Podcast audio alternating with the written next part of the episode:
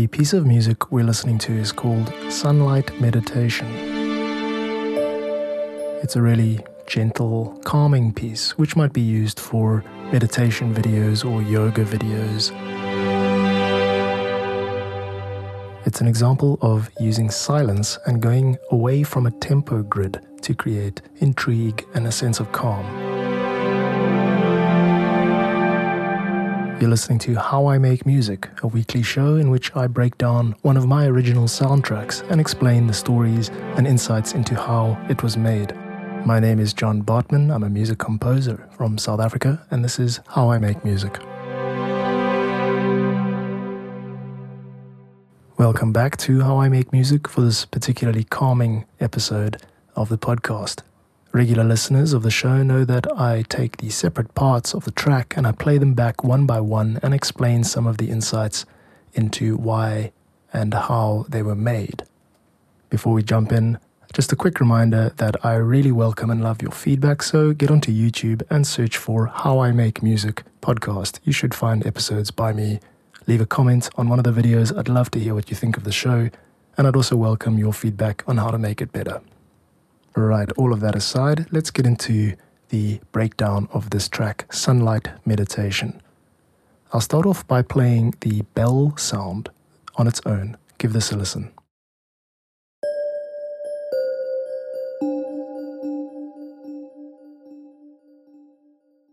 It's got the sound of something that might sound like what you hear in a temple, something like a almost a, a gamelan bell or uh, something you definitely definitely associated with spirituality, which was of course the intended effect for this track. I wanted to create uh, yoga video music.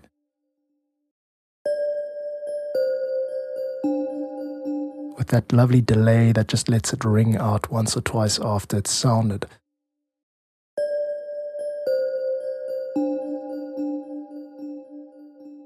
I've done a fair amount of traveling in Asia, and there is such a sense of calm that descends on you when you walk into a temple complex, where you often hear these kinds of sounds gamelan bells, uh, metallophones.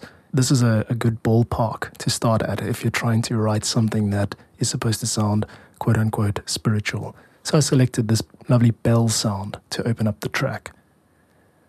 But it was a little bit sparse on its own, and I decided to layer it up with a soft piano sound. So let's listen to that on its own.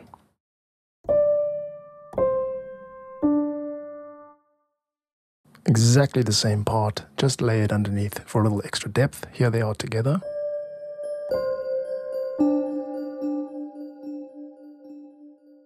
Great, so that supported that bell sound quite nicely. Now it's time to move on to some harmony in the background to support this very simple lead melody line. Although, even as I say that, I realize these types of tracks, soundtracks, are designed not, you shouldn't really think of them in terms of melody because that suggests something memorable. What we're trying to do here is actually the opposite. We're trying to calm the mind, we're trying to stop um, forcing or feeding the mind more stimulus in the form of melody, it's actually probably better to think of it, this piano bell sound, as just a color that's going on in the background that shouldn't be too memorable. The same is true for this beautiful atmospheric string pad combo going on in the background. Give it a listen on its own.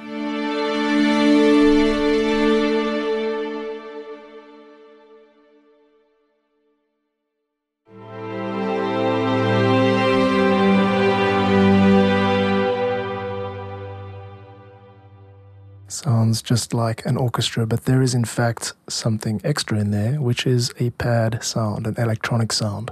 There are three layers going on there. Let me play them for you one by one, and then I'll play them together. First up, the high strings just on their own.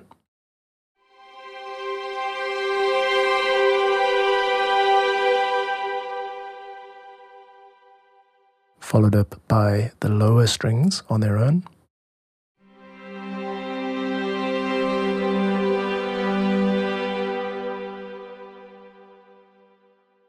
and lastly, the electronic pad sound.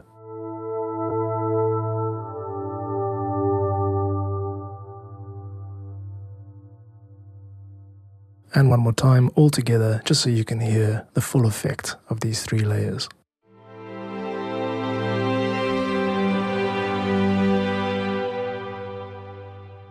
breaking them into parts like this always makes me happy because it's my shot at convincing listeners that there's way more to soundtrack music than just uh, pushing and holding down preset patches.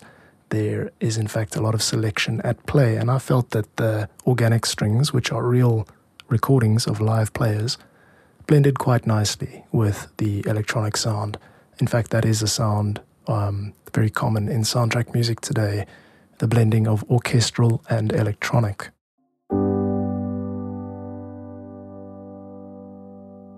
Where do composers get their ideas?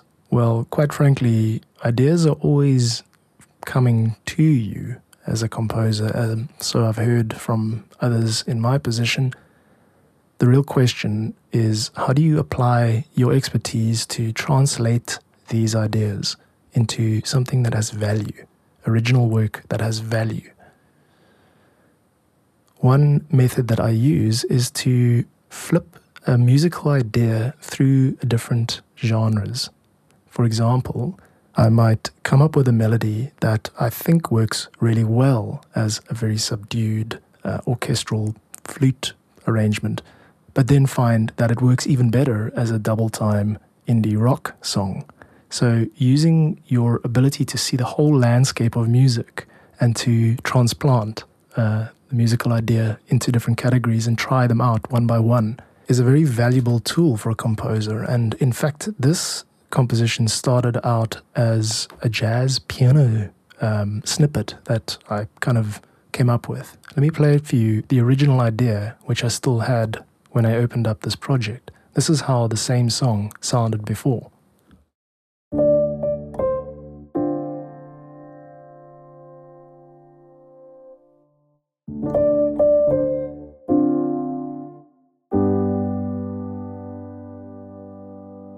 Doesn't sound great, but it was just the original little draft demo. Um, maybe we can do a better job. Let's try it out.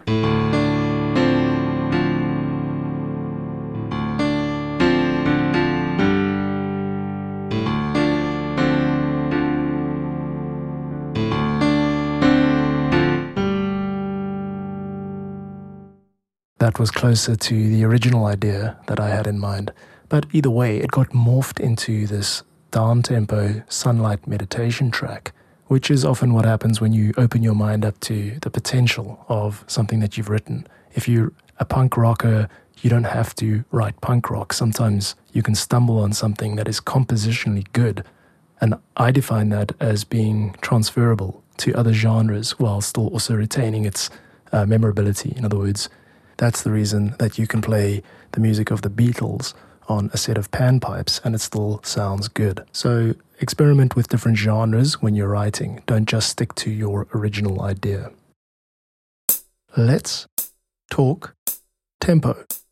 The main change that I've made from the jazz roots to the final outcome is to remove the fixed tempo grid. And sometimes it can sound better when you completely abandon the tempo limitations of a composition and you let it breathe organically without needing to get locked in to a fixed click or a fixed uh, BPM or a fixed rhythm. Now, this track, Sunlight Meditation, it, for the most part, I've abandoned the tempo completely. And to illustrate that, I'll play you some of the track now with a little click sound to accompany it. Pretty soon, you'll notice that it goes out of time with the accompanying click. Here's what I mean.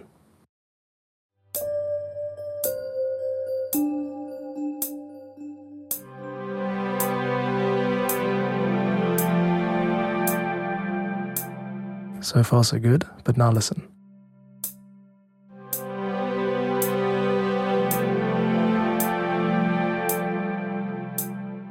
Doesn't quite start on the beat.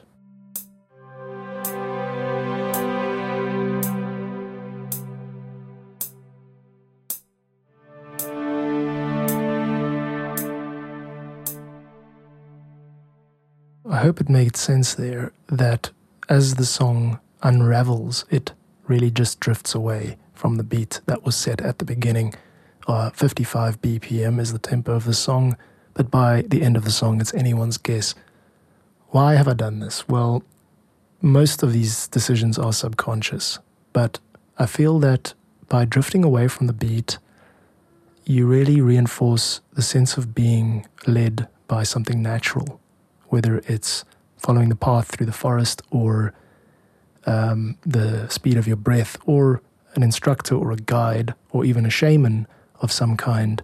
There's an unpredictability towards it, which I feel is totally welcome in informing the spirit of this music. This is exactly what this tone that I'm trying to set is about. It's about um, letting go. It's about letting go of rigidity and letting go of the fixed tempo and the fixed rules that we have in place.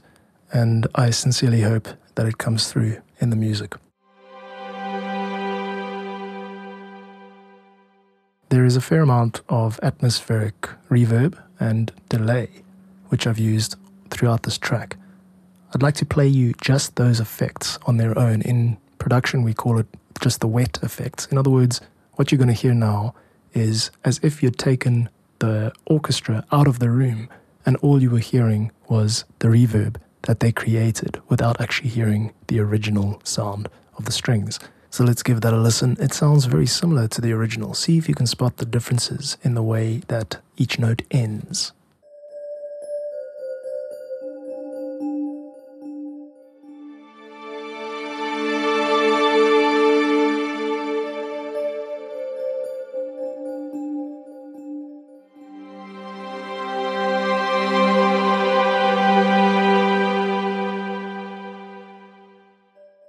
If you're listening closely, you'll notice that the repeating nature is much more obvious now. Ding, ding, ding, ding, ding, ding. That's because you're listening only to the wet signal. It has been there the whole time, but your ear just trains in on the dry signal, which is louder and ends more abruptly.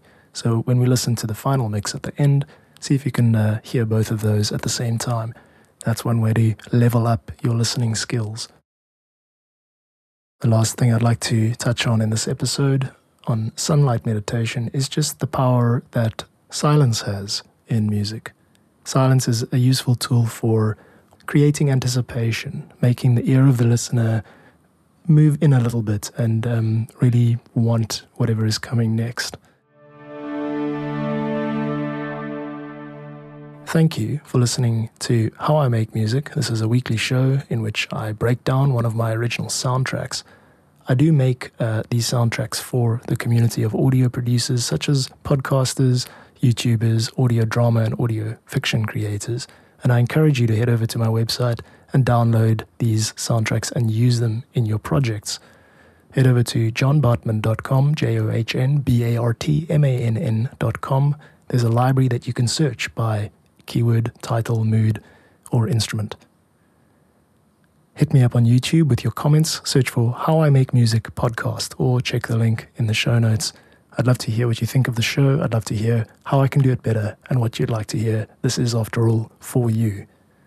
Head over to Spotify and Apple Podcasts, anywhere you get your podcasts, and search for How I Make Music. This is episode number 39. I do them every week, every Wednesday, I release a new one. I'm also on Twitter at John is the Music. You can get in touch with me there. So now let's listen to the full composition, Sunlight Meditation, in its entirety. Thank you again for listening to How I Make Music, and I'll catch you next week.